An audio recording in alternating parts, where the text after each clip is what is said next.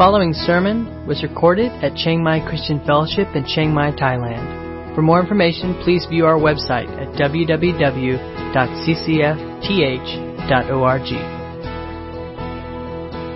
So we invite your presence in your spirit. We ask this in Jesus' name. Amen. Um, if I were to ask you this morning, uh, maybe not in a group setting, but one on one, can Jesus take care of you? Jesus powerful enough and strong enough to take care of you no matter what? Uh, what would you answer? My, my guess is that most of us, if we uh, walked with Christ for very long, would say absolutely. Like we we know that's the right answer, right?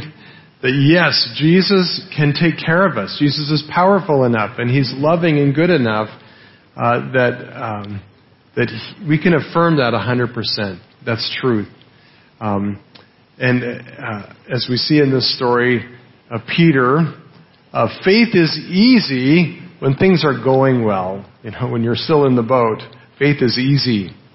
It's easy to affirm truth uh, when it's not really being put to test, the test.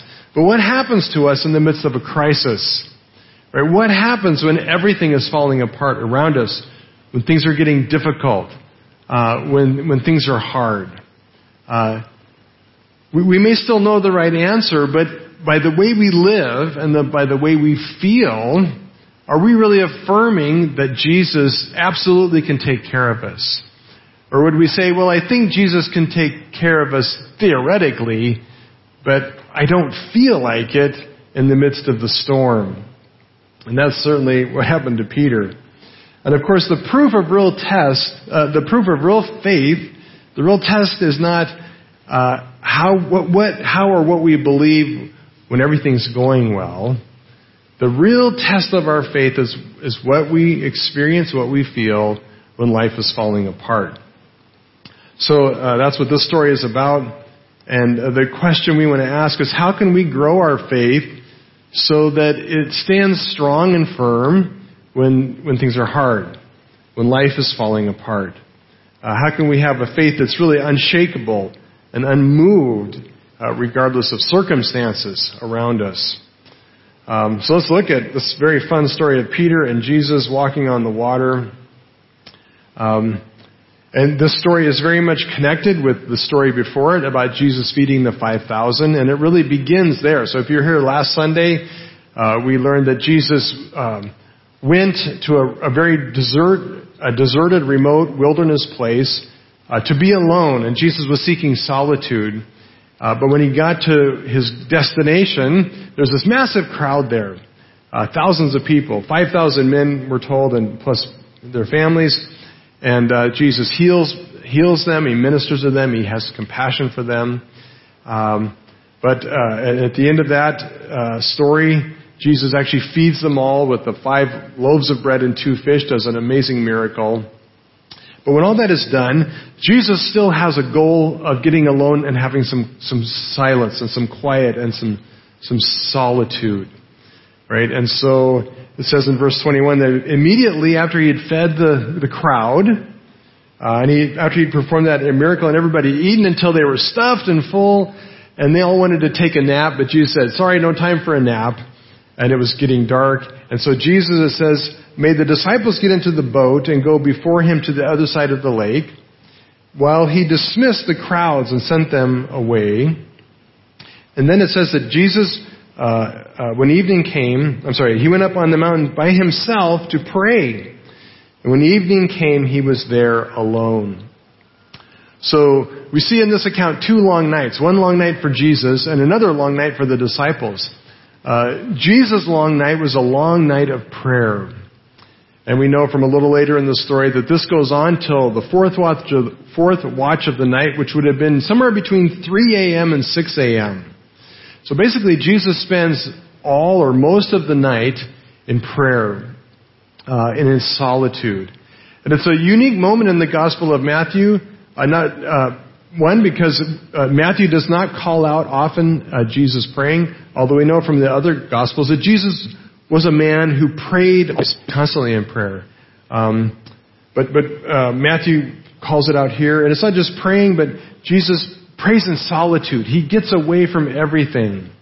And he spends time connecting with the heart of his Father and praying to his Father. Uh, but it was also a long night for the disciples, although for a very different reason. And it says um, that when evening came, Jesus was alone, but the boat by this time was a long way from the land, beaten by the waves, for the wind was against them. So they'd gotten in the boat and they were rowing the boat across the, uh, the Sea of Galilee. And it says that they were probably, uh, it says in, in the Greek, many stadia. we don't know how far that is, but probably a couple miles, two or three miles out, away from the shore, in the middle of the lake. And this huge gust of wind, uh, windstorm comes up, and it is beating the boat. The Greek word there literally means to torture or torment. They're being tortured by the wind. And uh, if you've ever been in a boat, a rowboat where you're rowing, the wind is not your friend when it's blowing in your face, right? And uh, they were out there rowing hour after hour, just trying to not lose ground, right? And uh, you can just imagine how discouraging this is. You're straining at the oars and laboring and laboring, and you are going nowhere, right? You're just killing yourself not to go backwards. Well, that's that was what was going on for them, and this was going on for hours, uh, you know, all through the night. And it had to be a little exhausting as well as very discouraging uh, as they're just struggling to uh, to not uh, struggling to go nowhere. Right? They're laboring all this just to stay right where they are, right in the middle of the lake. Um, but in the midst of that, uh, it says that, and, and, really this is all background to, to, set up the scene for what's happening. So Jesus on the mountaintop, and they're in the middle of the Sea of Galilee.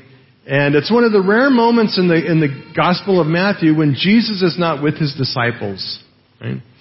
And uh, most of the time, Jesus is pictured with his disciples. Even in the Garden of Gethsemane, when he is praying before he goes to the cross, he is there with his disciples. So it's a rare moment.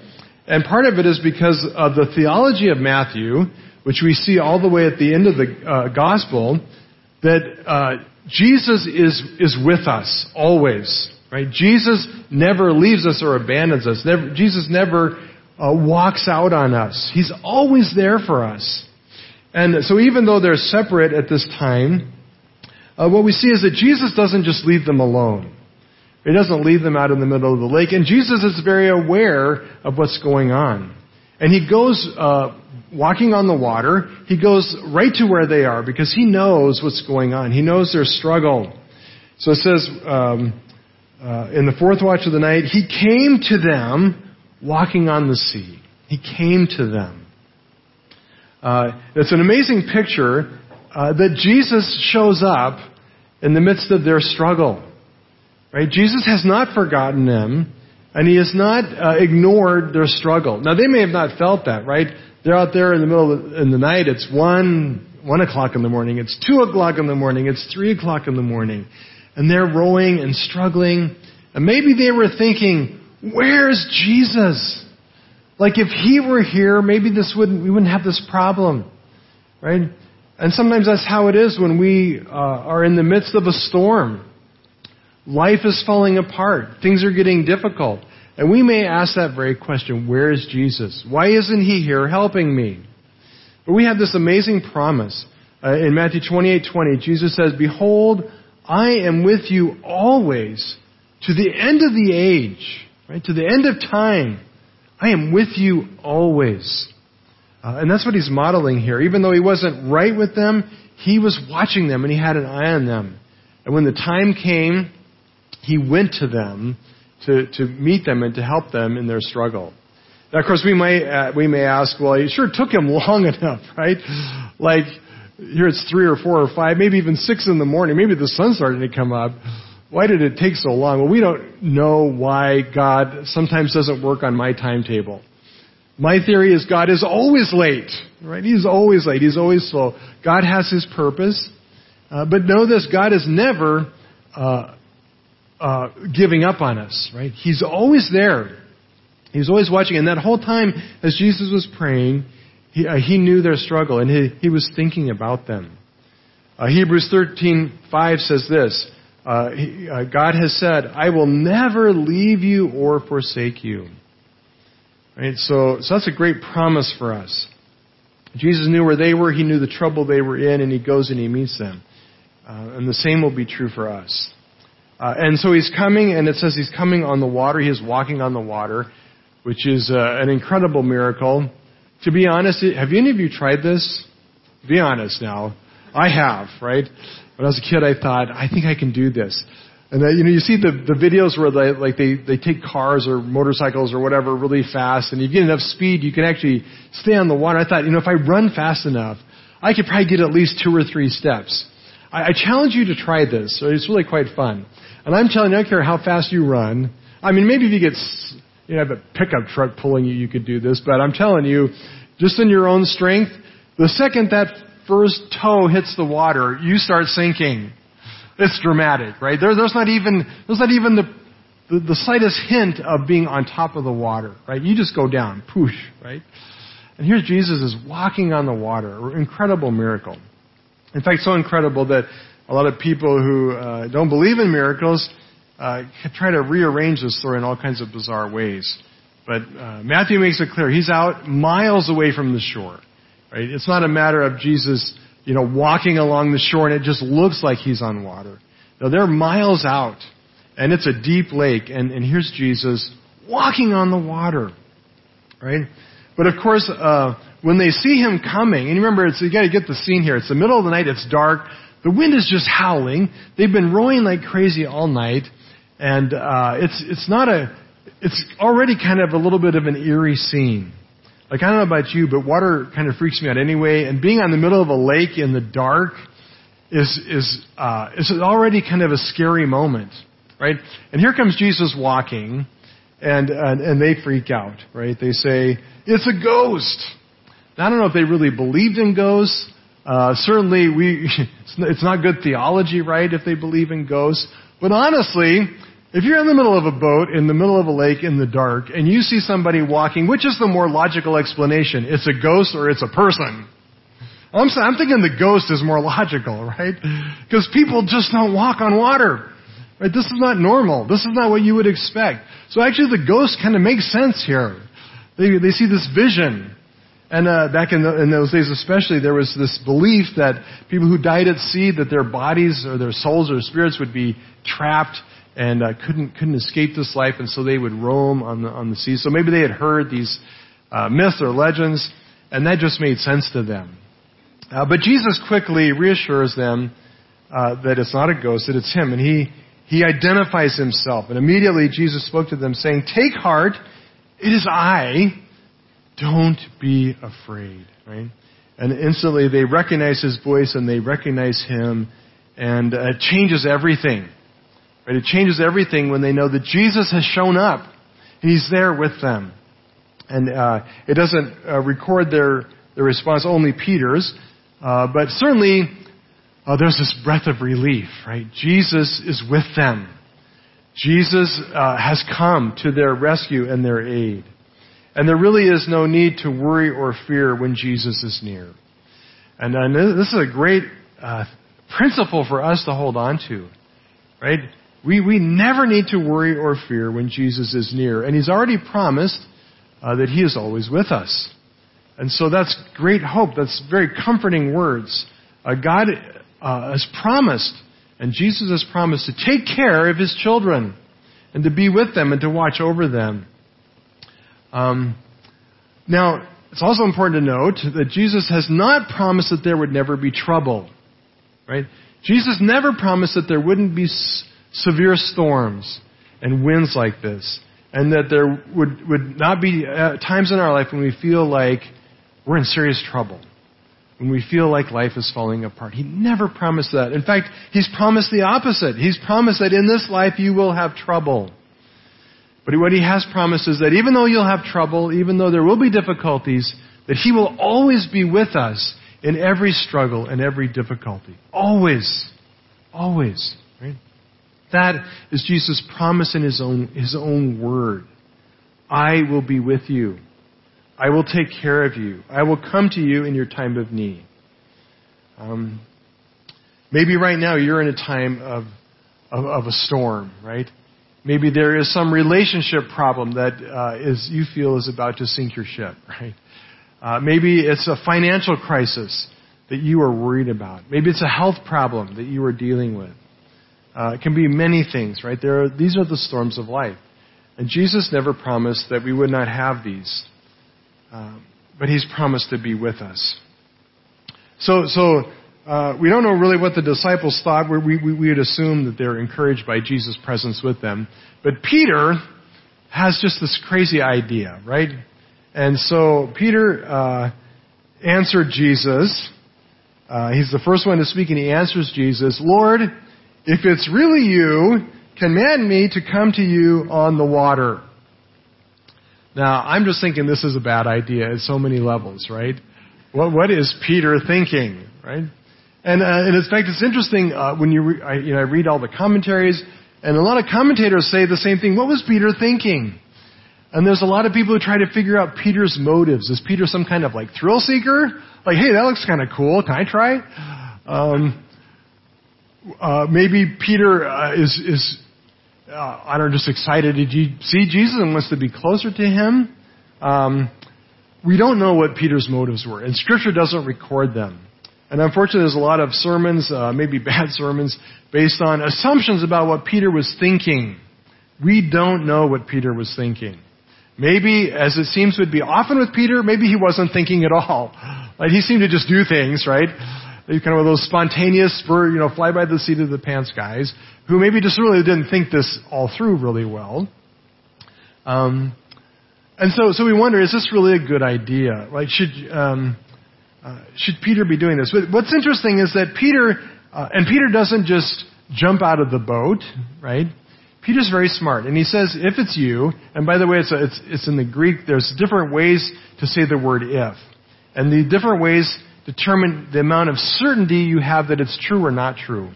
Well, here Peter uses a form of if that is the highest level of certainty. So he's not saying, Lord, I'm not really sure that it's you, but if it is you, uh, invite me to come out there, command me to come out. No, it's, it's the if of highest certainty. So it's almost like Peter saying, Lord Jesus, I know it's you, and so I am asking you to command me to join you. Right? And, and Peter's really smart. Uh, like he doesn't ask, can I come out there? Like, because Jesus could say, well, it's up to you, right? Sure, go for it, give it a try. No, he says, he says, if you command me, I'll go. And this is really brilliant. Because here's the truth. Jesus will never command us to do something that will harm us, that, that's not going to work, right? Jesus is not the kind of guy that, that will pull the rug out from underneath us as a joke, right? He's not like that. He's not going to say, oh sure, get out of the boat, Peter. I'm going to watch you sink like a rock. This is going to be so fun. No, this is, Jesus is not like that. Right? He, he's loving, he's compassionate, and, and, um, and he wants to give Peter this opportunity. So, in fact, Jesus does command him. He says, Come. Come on. And it's a command verb. He says, Come on. You come out here and you join me. Um, uh, and some people would even say, and I've seen some commentators say, you know, why did Jesus go along with this crazy idea? Right? What was Jesus thinking? Right? Well, I think, I think what Peter models here is a very core and basic principle of what it means to be a disciple or a follower of Jesus. Yeah, follow, what is a follower of Jesus? Well, it's somebody who follows him, right? It's somebody who goes where Jesus is going and walks with Jesus where Jesus is walking and does what Jesus is doing. Right? It's coming alongside Jesus and doing life and ministry with him. And so Peter actually, I think, is asking a very legitimate question. It's like right now, what Jesus is doing is walking on the water. Uh, which, by the way, I didn't mention this, but Jesus is doing this partly to help them, but also, as we'll see at the end of this story, Jesus is revealing something about his own nature and character by doing this, right? He's, he's, Jesus came, his mission was to reveal the Father. And walking on the water is revealing God's glory all over the place, right? He's showing something of who God is and, and his own nature, as we'll see, as, as, as God. Um, uh, but but uh, Jesus' life is, is not one that's only out there where he does it by himself. Jesus always is inviting and calling us to join him in what he is doing. And at this moment, Jesus is walking on the water. And it's actually good and right for Peter to want to do the same thing. That's what a follower does. It's like, Jesus, I want to join you in what you are doing. And right now, you are doing some cool stuff. Walking on the water. Uh, command me to, to participate you with you in what you were doing. It really is the heart of discipleship. Um, so does that mean that we can walk on water? I, uh, like I said, I tried it. So far, it hasn't worked so well for me. Um, uh, and, and, and here's the thing: if you're ever out on a lake, and maybe you're on a cruise somewhere, and you see Jesus walking on the water, that's the time to ask Jesus, "Can I walk with you on the water?" Right? Because that's what He's doing. Okay? If you don't see that, I wouldn't go there, especially if it's a big ocean, right? Um, but here's the thing: uh, Jesus does call us and invite us to join Him in what He is doing right now. And right now He's not walking on the water, but He's showing the Father's glory in other ways. Right? Jesus is working. He is always working. And the key question for us as followers of Jesus, as those who who um, who have committed our lives to, to being His disciple, the question we should be asking is, Jesus, what are you doing right now? And would you command me? Would you send me to join with you in what you are doing right now in the world and in the place where I am living? And Jesus is working. Uh, and he does invite us to join him. And that's really what ministry should be about. One of my favorite passages in, in John is how Jesus himself models this. In John chapter 5, Jesus tells uh, the Pharisees, Truly, truly, I say to you, the Son, that is Jesus, the Son can do nothing of his own accord, but only what he sees the Father doing. For whatever the Father does, that the Son does likewise. For the Father loves the Son and shows him all that he himself is doing, and greater works than these he will show him. Right? Jesus himself saw that the key to life and ministry was not going off doing his own thing and asking God to bless it. That's a lot of times what we do, right? We get these great ideas and we're convinced that God will be as impressed with my ideas as I am, right? So after all, it's a brilliant idea. Why would God not like it, right? And so we plunge forward doing our thing and we pray, God, I've got this great idea. I want you to bless my idea. I want you to come alongside and help me in the work I am doing, right? But Jesus himself didn't do that, right? Jesus said, no, I have no plans. I can do nothing by myself. My goal is to find out what God is doing, what the Father is doing, and I'm going to join Him in what He is doing. And if that was a secret for Jesus, how much does it need to be the guiding principle for our life? Jesus, what are you doing in the world? What are you doing in my family? What are you doing at my workplace? And you may think, well, I don't know if Jesus would ever show up at my workplace or in my neighborhood. Well, I tell, I'm telling you, Jesus is there, right? He is walking in those places. And, and He wants to do something in those places. He wants to reveal the Father's glory in those places. Right? And we should be saying, Jesus, command me to come out of the boat and join you in what you are doing. Um, so, so how do we do that? Well, that's kind of a, its own sermon we don't have time for. But how do we know what Jesus is doing? Or how can we be convinced and know? Well, like I said, it's its own sermon, but here's three quick pointers to help us get in the right direction. First, we need to be asking and seeking in prayer what He's doing. Right? That's part of the Lord's Prayer. Uh, your kingdom come, your will be done. Lord, show me what your purpose and your will is. What is it in my world that you are doing? Prayerfully be seeking that God would show you and would reveal to you what Jesus is doing. Uh, second thing, uh, we need to be obedient to what He's already revealed in Scripture. Right? God's already told us a lot of very basic things. We could say they're kind of generic things, like, for example, love your neighbor as yourself. Right? He's already made that pretty obvious. It's repeated often in Scripture. And so we don't, we don't need to know if Jesus, like, Jesus, do you really want me to love my neighbor who's kind of a jerk? And I don't really want to love him. Um, you don't have to ask Jesus because he's already made it clear.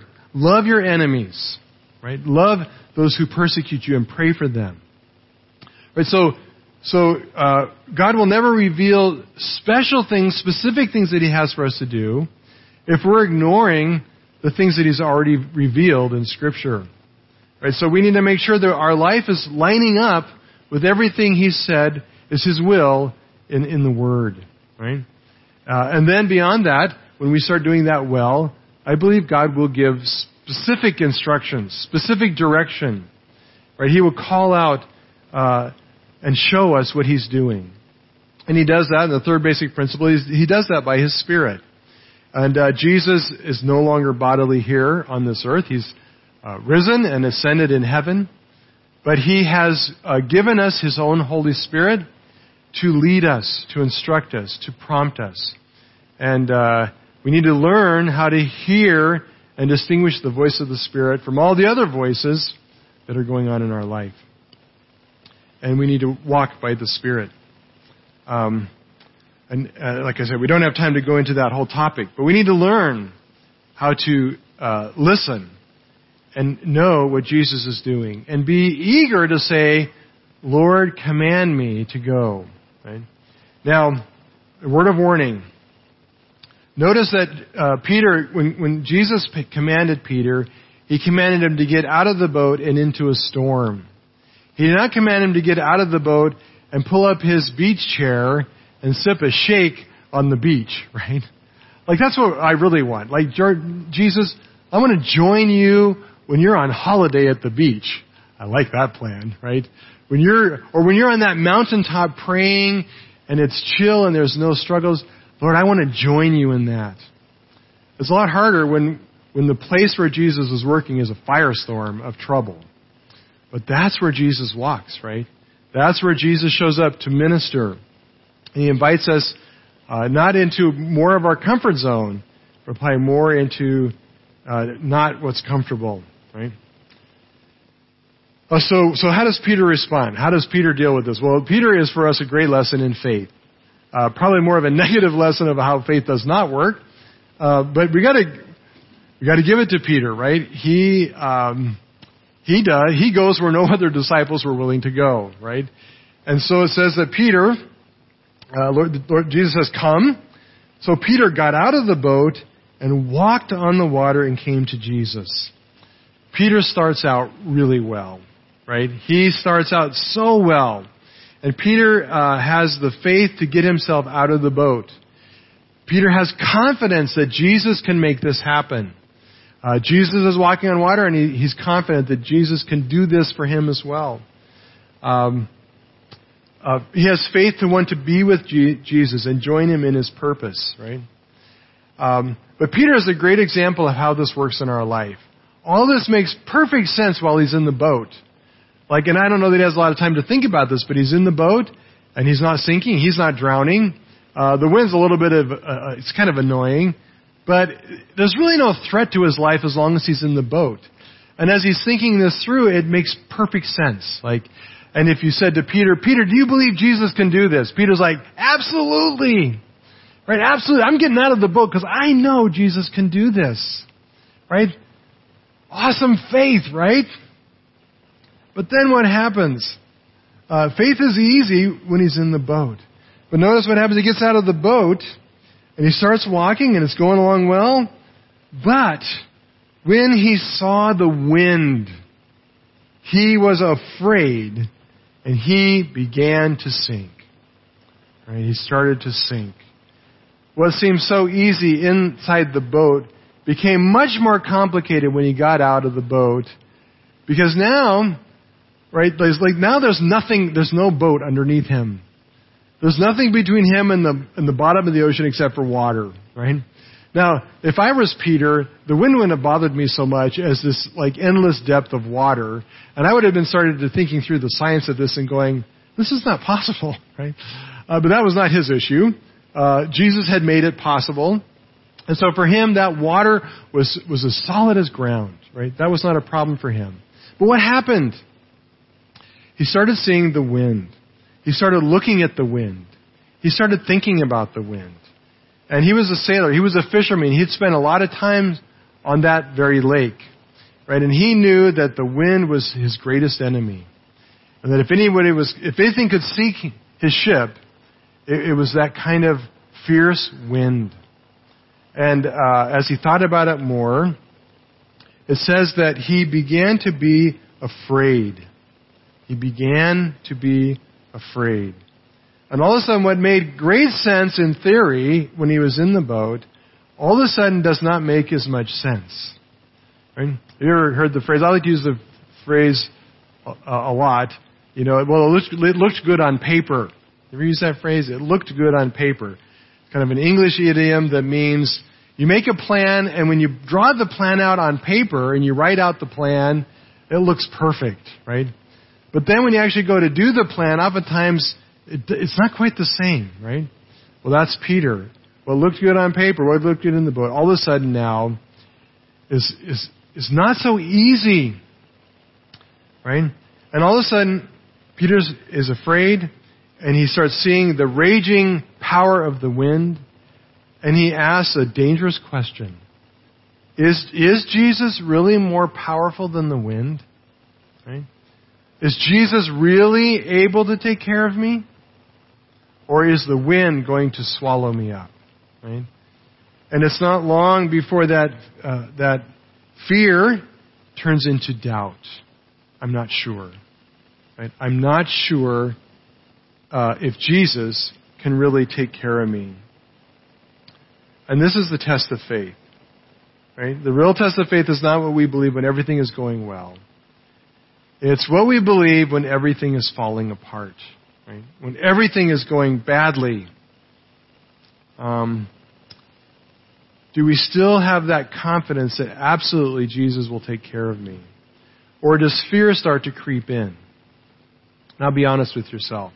When things start going badly, you get attacked at work or you get attacked at home or, uh, you know, it, your, your mission board just told you that your sending agency just told you you don't have enough money anymore, and uh, if that doesn't change, you have to go home. Or maybe you know you're stuck in Thailand and need to get out, or maybe you have friends who are stuck outside, or a spouse who's stuck outside and can't get in, and it's hard, right? Uh, does fear start to to take a grip, a hold of you, right? Do you start to get grouchy and irritable instead of joyful? Right? Those are signs that our fear, our faith is crumbling, and we begin to doubt. And uh, where there is doubt, we will sink. And quickly, Peter, all of a sudden, the whole thing collapses on him, and he starts to sink. Um, and it shows a great relationship between faith and power. Uh, Peter was doing this completely by Jesus doing. The only thing that he had to do was have faith that it would work. And as long as he had faith, life was good. But as soon as he began to doubt, uh, he was he limited uh, what God could do in his life, and he begins to sink. And in that moment, what does Peter do? Well, he does the right thing, right? Even though his faith failed, uh, at that moment he does the one sane thing uh, that he can do, and it says he cries out, "Lord, save me!" Right? So even though he was full of doubt, full of fear, full of panic, uh, in that moment of desperation, he knew his only hope was Jesus. And he cries out, Lord, Jesus saves me. And I love that Jesus reaches out and takes him by the hand. And where Peter's faith failed, Jesus does not fail. Right? Jesus does not fail him. And where Peter's uh, life fell apart and he began to sink and falter, uh, with that one word, Lord Jesus, save me. Jesus quickly reaches out his hand and pulls him out of the water and plants him back in the boat. Uh, and so we see here Jesus responding with amazing grace. Right? Jesus doesn't say, ah, Peter, you don't have faith. You're sinking. I'm telling you there's no hope for you. You might as well just go to the bottom of the lake. No, that's not what Jesus does. Right? In his grace and in his love, he saves, he rescues Peter. Right? Even though his faith was not adequate. And we know it's not, it was not adequate because along with Jesus' grace comes a rebuke. Oh, you of little faith. Right? I feel kind of bad for Peter. Like, like why couldn't Jesus have said, hey, that was a good try. You know, you started off good, and then it kind of went down, but, but boy, good job, Peter, that you tried. Good job, right? No, he's like, good job. He's like, oh, you have little faith. You blew it. You failed. It's like, yeah, but I'm the only one that got out of the boat. Doesn't that count for anything? Well, not really. Right? Not really. Why is Jesus so hard on him when he was the only guy who even tried? Well, uh, when it comes to faith, faith is everything for us, right? Faith is our Christian life. It is everything. It is the difference between walking on the water and sinking. It is the difference between life working and life not working. It all comes down to our faith in the power of God to work it out in our life, right? So, so here's the thing. When it comes to faith, it's not enough to make a good effort. right? It's not enough just to try, but in the end fail. It is not enough to start off well, but when it gets tough, to, to lose it. Right? Faith is everything. And, and Jesus is not easy on him because, uh, not because he doesn't like Peter, but because it is so critical for Peter to get this. Right? And so Jesus says, no, Peter, you have to have this faith. Oh, you have little faith. You've got to work on this, right? This has got to work. Because if it doesn't, your life not is only going to sink now, but ultimately your life will sink, right? Life is not going to work for, for you if you don't learn to walk in faith. Uh, there's no such thing with faith as partial success. Right? Either we have confidence in Jesus to help us and save us, or we don't. Right? And fear and doubt are evidence of the lack of faith. Because um, fear and doubt is saying, well, I'm not sure that God can really do this. Right? I'm not sure that Jesus can really take care of me. I'm not sure he can really do exactly what he has promised. Right? And where there is where there is fear, there is sinking and there is doubt, right? But where there is faith, where there is confidence in Jesus that he can and will do everything is promised, there is nothing to fear.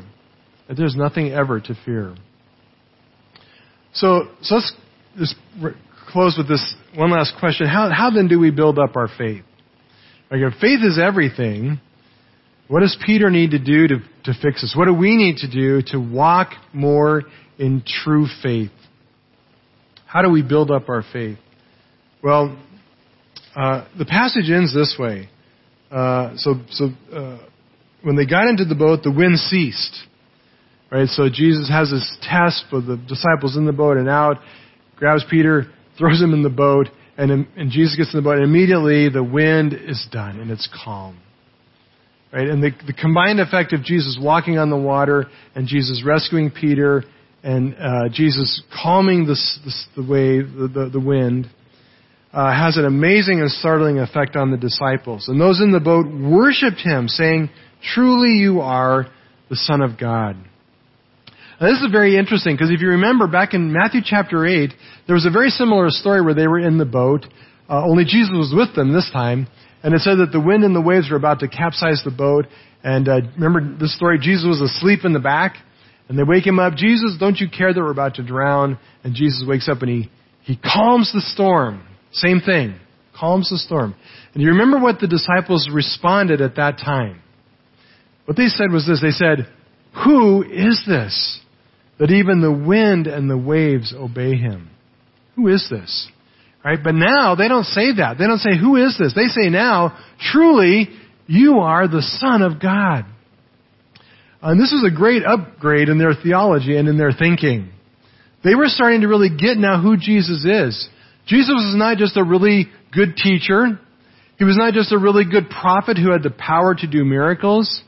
Uh, he wasn't uh, just a potentially great leader that would be the Messiah and become king over Israel. No, they understand now that this is actually the Son of God. That Jesus is not just a man, He's actually also God. He has the very divine nature and character of the Father in Him. Uh, how did they get to that understanding? Well, as, if you've been with us as we've been going through the last few chapters of Matthew, uh, Jesus has been talking about the sower and the seed and the, all these interesting parables. And the point of those has all been that those who understand his teaching will have faith. And they will become his children and they will enter into his kingdom. Well, the disciples, it's been a long road. The understanding hasn't come all at once. But they're starting to understand more and more who Jesus is. Right? He's the Son of God. He is, he is God in human flesh. And he has, because of that, he has amazing power. Right? And so with this time when Jesus calms the storm, it's not just because he's a great prophet, not because he's like Elijah. No, he's the Son of God. Right? And, and that really is the beginning of true faith. Right? And, and here, here's the thing for us. Two things. If you want to grow your faith, we need to focus on who Jesus is. Right? We need to be convinced and know that He is the Son of God who has power uh, to, to take care of us, but also that He has made the promise to never leave us or forsake us. Right? We need to hold on to those things. Second truth, though. Peter's big mistake was that he started off well, uh, affirming those things, right? Yeah, Jesus can do this. Yeah, Jesus is going to take care of me. I can walk on water because Jesus is with me, right? Where did he go wrong? Well, when he took his eyes off of Jesus and he started looking at his circumstances, right? And here's the thing. Where we get ourselves in trouble is when we start looking and focusing on the circumstances of our life instead of on Christ, right? When we start looking at the problems, when we start thinking about the problems, when we start worrying about the problems, that's when things go bad for us, right? Because all of a sudden we start giving power to those problems and power and weight to those obstacles. And, and, and, and soon we'll start worrying and we'll start being afraid and doubt will sneak in. Right? Uh, the, the secret is this. We need to believe that Jesus is the Son of God who cares for us, who loves us, who's promised to take care of us. And then we need to lock our gaze on Him. And the more difficult things get, the more we need to ignore the waves and the wind and just focus on Jesus, right? Just focus on Him as the one who will help us, right? And reaffirm to ourselves over and over uh, His, His promises to take care of us. Um, but before that happens, how can we test? Like, how can we check? Because if I, again, if I go back to the, I ask you the question, can Jesus take care of you? Sitting in this room where everything's okay and we got the aircon on and life's good, we're all going to say, well, yes, of course. Like, what's the real test that our faith is more than just knowledge without conviction? Right? That's the problem. You can have this knowledge of what we're pretty sure Jesus will do, and it's not the same as a deep conviction. Well, I think how we can put it to the test right now is by this. It says that God, uh, uh those in the boat worshipped Him they worshiped him. And here's what I have discovered in my own life. When, when it's just, when my theology is just ideas that are in my head, and I can say, yeah, God is love. God's powerful. God cares for me. God's promised to never leave me or forsake me. And they're just simply ideas I have in my head. It does not lead me to worship. Right? It's just information. It's just, yeah, sure it's true. I believe that. Right? But when I've actually encountered those truths in a way that I know it's real, like I've grasped it in my heart, uh, it cannot help to but blow you away, right? Are you being blown away by those truths? See, when you're being blown away by those truths, when you're just being shaken by the reality that God knows you and He cares for you and He's promised to be with you, Right? The real test that it's going to that level is we should be moved to worship Him. Wow, God, it is awesome that you love me. Lord, I want to respond by praising you and worshiping you and honoring you. See, that's the difference. When our life is full of worship and praise, it means that those truths are not just empty realities, but they are, they are, they are my full reality of what's true. Right? They are my deep conviction. And I love Jesus more because of that. And I'm drawn to him because of that. Right? So that's why on Sundays, that's why we, we love to worship. Right? worship is also a good test of faith.